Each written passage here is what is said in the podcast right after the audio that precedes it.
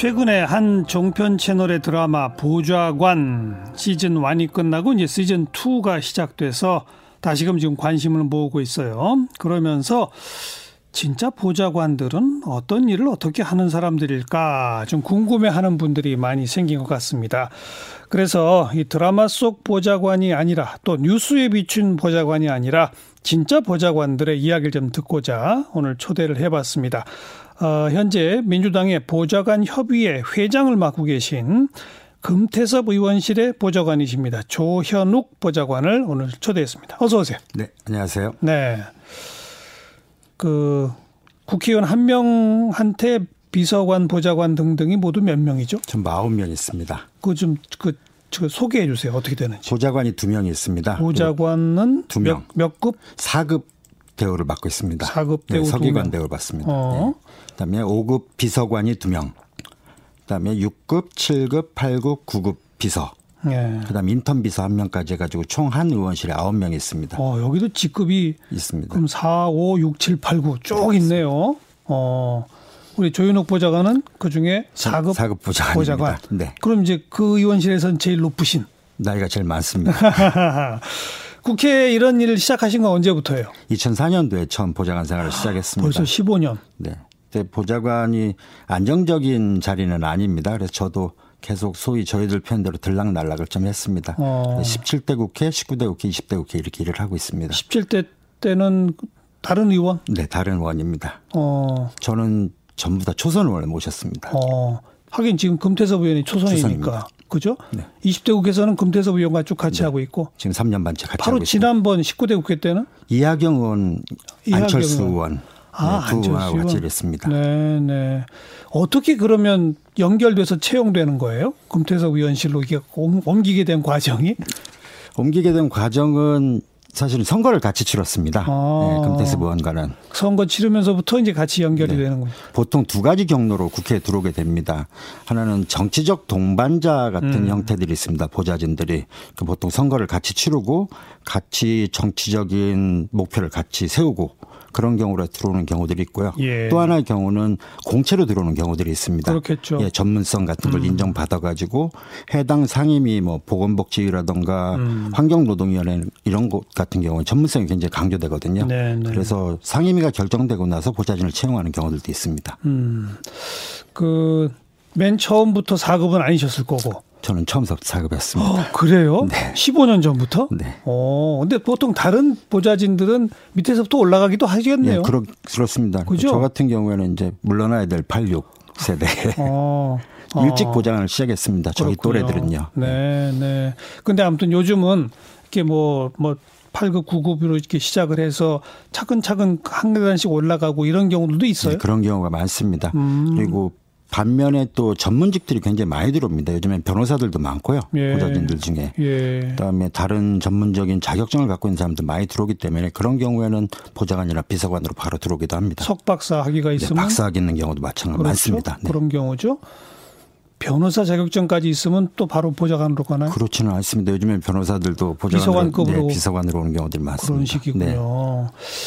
어, 그리고 이 의원실, 저 의원실 이렇게 서로 연결되면서 옮겨 다니죠, 대체로. 그렇습니다. 당을 옮겨 다니는 경우는 좀 드물고요. 글쎄요. 같은 당 내에서 뭐 비슷한 상임위 음. 중심으로 해서 많이 옮겨 다닙니다. 그런 경우에는 뭐 전문 보좌관 소리를 듣게 되는 거죠. 그렇죠. 네. 그 영역의 전문성을 맞습니다. 가지고. 네.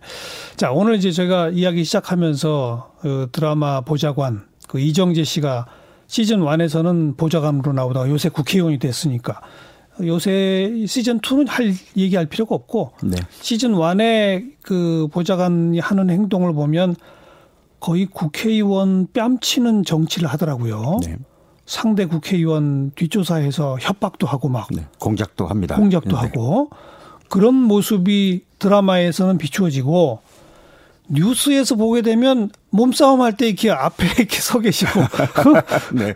그 제가 머릿속에 그려지는 진짜 보좌관들의 모습은 드라마는 너무 과장이고 또 몸싸움 할 때 앞에 서 있는 거는 어쩌다 한 번이고 그런 거죠. 네. 그 중간 어디죠? 보좌관이 하는 일은 의원 옆 혹은 뒤입니다. 음. 옆에서 서서 같이 정치적인 목표를 이뤄 나가는 정치적 동반자 아까 말씀드렸지 않습니까? 보통은 옆에 서는 경우들이 있지만 대부분의 경우에 항상 뒤에 있습니다. 음. 국회의원 의정 활동에 소위 병참기지 같은 역할을 하게 됩니다. 의원의 메시지를 만들고 정책을 개발하고 그 법안을 만들고 예, 예. 예. 각 상임위 준비하고 국정감사 준비하고 뭐 대정부 질문도 마찬가지로 그렇죠. 저희들이 준비 보도 자료도 저희가 쓰고요. 그렇죠. 네네. 어. 그러니까 뒤에서 일하죠 저희는. 음. 지역구 관리는 어떻게 해요? 지역구 관리는 지역을 담당하는 보좌진이 있는 경우도 있고 음. 지역에 따른 사무국장을 뽑아가지고 하는 경우들도 있습니다. 음. 네. 근데 대체로의 경우는 국회 수도권 의원들 같은 경우에는 가깝기 때문에 상관이 없는데 음. 그 지역에 이제 지역구를 두고 있는 예. 뭐 호남이나 영남이나 뭐 가까운 충청이라고 하더라도 그런 경우에는 지역을 담당하는 보좌진을 따로 둡니다. 따로 뽑아요? 네. 따로 뽑기도 하고 국회에 있는 보좌진들 일부가 내려가서 일을 하기도 합니다. 아, 네. 업무 분장을 딱 해버리는군요. 그렇습니다. 지역구 관할 몇 사람, 네. 뭐 의정 보조 몇 사람 이런 식으로. 네. 예.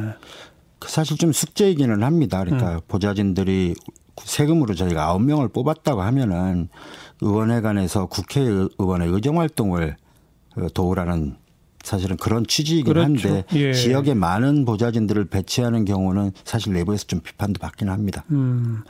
그러니까 법 원리상으로 따지면 국민 세금으로 지원되는 이 아홉 명의 보좌진들은 기본적으로 그 국회의원의 국정 수행, 의정 수행에 보좌 도움을 줘야 되고. 예. 지역구 관리용 사람들은 그 의원의 정치 자금, 후원. 맞습니다. 거기서 지출이 되는 게 맞는 거죠? 이론적으로는 그렇습니다. 이론적으로는. 네.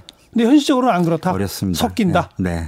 아, 하긴 후원금이 별로 안 거치면 어쩔 수가 없는 거죠. 그러기도 하고 지역 구민들의 민원을 수렴하고 지역 구민들의 삶 속에서 의정 활동의 소재를 찾는다. 음. 이런 긍정적인 측면을 생각해 보면은 아, 지역에도 사람이 필요하겠구나. 아, 연결이 될 수도 있네요. 수도 그게 의정 활동일 수도 있으니까. 그렇죠. 예.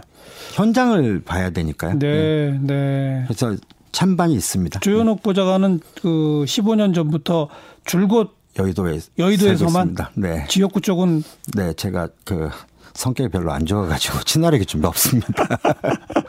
아 지역구 근무하려면 친화력이 아무래도 그렇습니다. 지역 주민들 많이 만나야 음, 되니까요. 네. 그 뭐 매일 밤새고 이런 식으로 또 드라마에 그려지고 그러던데 네. 업무 강도가 그 정도 세요? 일단 주 52시간은 저희가 해당이 안 되는 거는 잘 아실 겁니다. 이게 또 어찌 보면 기업체로 치면 아홉 아홉 명 종업원인 회사니까 그렇습니다. 아주 소기업이에요. 300개의 소기업이 있다고 저희는 그렇죠. 얘기를 합니다. 네. 국회의원 한 명당 네. 그렇죠. 예. 네. 근데 저희가 봄, 여름, 가을, 겨울이 있습니다. 좀 한가한 시즌도 있, 고요 음. 가장 바쁜 건 역시 정기국회 시즌입니다. 저희 지금 아까도 방송에서 뭐 예산 같은 거 말씀하셨지만 예, 예. 산하게 되면 부자진들이 그 밤을 같이 새야 되거든요. 음. 그리고 준비하는 과정은 사실 실제 의정 활동 보여지는 것보다는 훨씬 더 많기 때문에 정기국회 때는 집에 못 들어가는 경우들이 많습니다. 네. 대부분의 보좌진들은 핸드폰을 화장실이나 심지어는 샤워할 때도 들고 들어가는 경우들도 있습니다.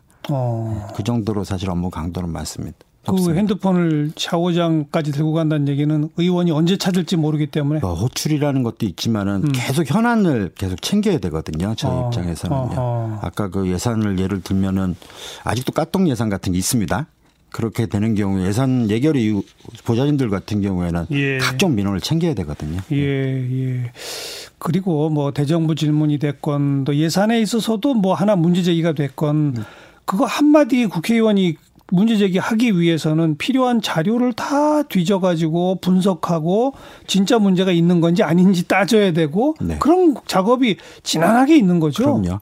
의원이 상임위에서 국정감사 때도 마찬가지지만 7분 동안 발언을 합니다. 음. 7분 동안 발언을 하고 질의를 하고 답변을 받는데 그걸 준비하기 위해 들어가는 시간은 경우에 따라는 한달 정도 걸리기도 그러니까요. 합니다. 네. 네. 그런 근거 자료나 그 없이 의원이 발언했다가는 톡톡히 망신당하는 경우 우리가 많이 봤잖아요. 네, 맞습니다. 그죠? 네. 저희 어. 제가 항상 그 저희 보좌진들한테 하는 얘기가 1점 1점은 따가지고 득점하는 거는 굉장히 어려운데 어, 어. 한 방에 50점씩 날려먹는 거는 너무 쉬운 일이라는 거죠. 맞아요. 네. 어. 그런 식으로 그 국정감사장에서 밑도 끝도 없이 근거 없는 질문을 막 하다가 언론의 질타를 받고 그러면 네. 그 의원실의 보좌관들은 줄초상이 나겠네요. 그러기도 하고 심지어는 면직당하기도 합니다. 그렇겠죠. 네. 어. 어떤 의원들 같은 경우에는 책임을 묻기도 합니다. 그런 음. 경우는 실수하는 경우에. 네. 네. 고용 안정이란 건 없겠네요. 없습니다. 저희는 이제 별정직 공무원입니다. 예, 예. 그래갖고 팩스 면직이라는 거 들어보셨습니까? 저희는 의원이 팩스 한 장을 넣으면 면직이 됩니다. 그 날짜로. 어디에다 팩스를 넣어요? 사무처에다가 이 사람을 면직합니다. 아. 저는 팩스 면직이라는 걸로 단적으로 표현을 하는데요. 음. 그러니까 언제든지 임용할 수 있고 언제든지 그만두게 하는 면직할 수 있는 권한이 의원한테 있습니다. 그렇죠. 네. 어. 그리고 그 국회의원이 다음번 선거에 낙선하거나 공천을 못 받거나 그러면 자동적으로 또 그렇습니다. 내년 임기가 이제 기업이 5월... 없어지는 거잖아요. 그렇죠. 이제 사장이 바뀌는 게 아니라 네. 기업이 없어지는 거죠. 소멸하는 겁니다. 그죠. 보통 선거 끝나면 50% 정도 물갈이 되니까. 물갈이가 되니까요. 예. 50% 정도는 일을 새로 찾아야죠. 이야, 300명 9명이면 2,700명인데 2,700입니다. 그 중에 1,300명은 4년 주기로 떠돌아다녀야 되는군요. 강제적으로. 네. 어. 최소한 1,300인 거죠. 그러니까요. 네네. 그리고 4년 임기 중에도 자기 보좌진을 수시로 바꾸는 의원이 많아요? 많습니다. 그러니까 제가 통계를 하나 아, 말씀드리면 이왕이면 좀 4년은 같이 가야지 전문성도 생기고 팀목도 맞는 거 아니에요? 네. 그 4급, 5급 아까 보좌관 비서관 이제 4명인데요. 그, 그 4급 5급만 20명 이상 바꾼 의원이 임기 동안에 4년 동안에 네네. 20명을 네. 3명입니다. 명단은 기사 검색하면 나옵니다. 가만 4, 4년 동안 20명을 바꾸려면 몇 달씩 쓴 거예요 도대체? 경우에 따라서 한 달, 두 달 만에 바꾸시는 의원들도 있더라고요. 어.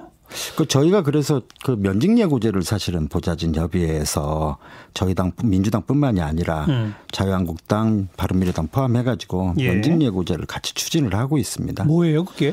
한 달 전에는 면직 하겠다는 걸 알려달라는 내용입니다. 그게 원래 근로기준법에는 있는 거잖아요. 결정직 공무원은 근로기준법 대상이 아닙니다. 아, 그러니까 일반 기업은 아무리 작은 기업이라 하더라도 한 달 전에는 해고, 해고 예고를 해야 되면 네. 되게 되어 있는데 법상 네.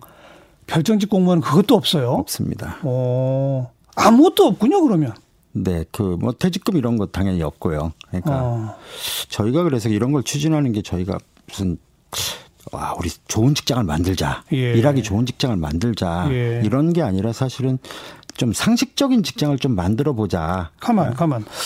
해고 예고제가 없으면 육아휴직 이런 것도 못 해요? 있습니다. 그건 가능해요? 가능합니다. 육아휴직이 있는데 저희가 임기가 4년이다 보니까 예. 육아휴직을 쉽게 쓸 수가 없습니다. 어. 예를 들어서 지금 쓰는 사람이 있어요? 있습니다. 있기는 있고요. 그럼 그, 길게 쓰진 못합니다.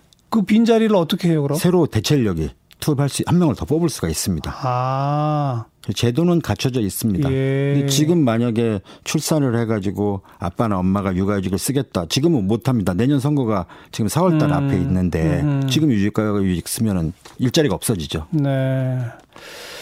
그럼 직장 개념으로만 치면 참 별로 안 좋은 직장 같은데요. 그래도 다른 데서 만족을 어떤 어떤 데서 있습니다. 만족을 하게 됩니까? 보람이란 게 뭐예요, 그러면?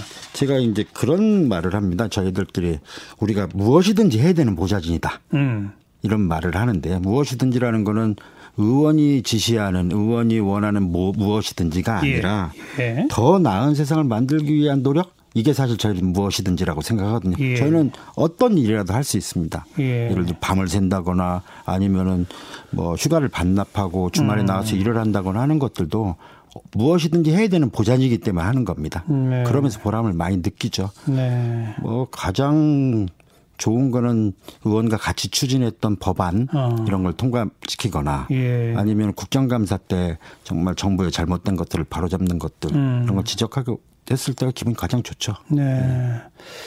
그 표현이 더 좋은 세상, 더 나은 세상을 만들기 위해라는 표현이 어 얼핏 들으면 에이 그냥 괜히 공치사삼합 뭐 멋있는 말 하는 거겠지라고 네. 생각할 수도 있는데 제가 한 번만 더 생각해 보니까 어떤 국회의원이든지 국민들한테 사랑을 받고 박수를 받으려면 이 사회를 조금 더 나아지게 하는 일을 했을 때 박수 받잖아요. 그렇습니다. 보좌진들도 똑같습니다. 국회의원이 박수 받는 건 유일하게 그거잖아요. 그렇습니다.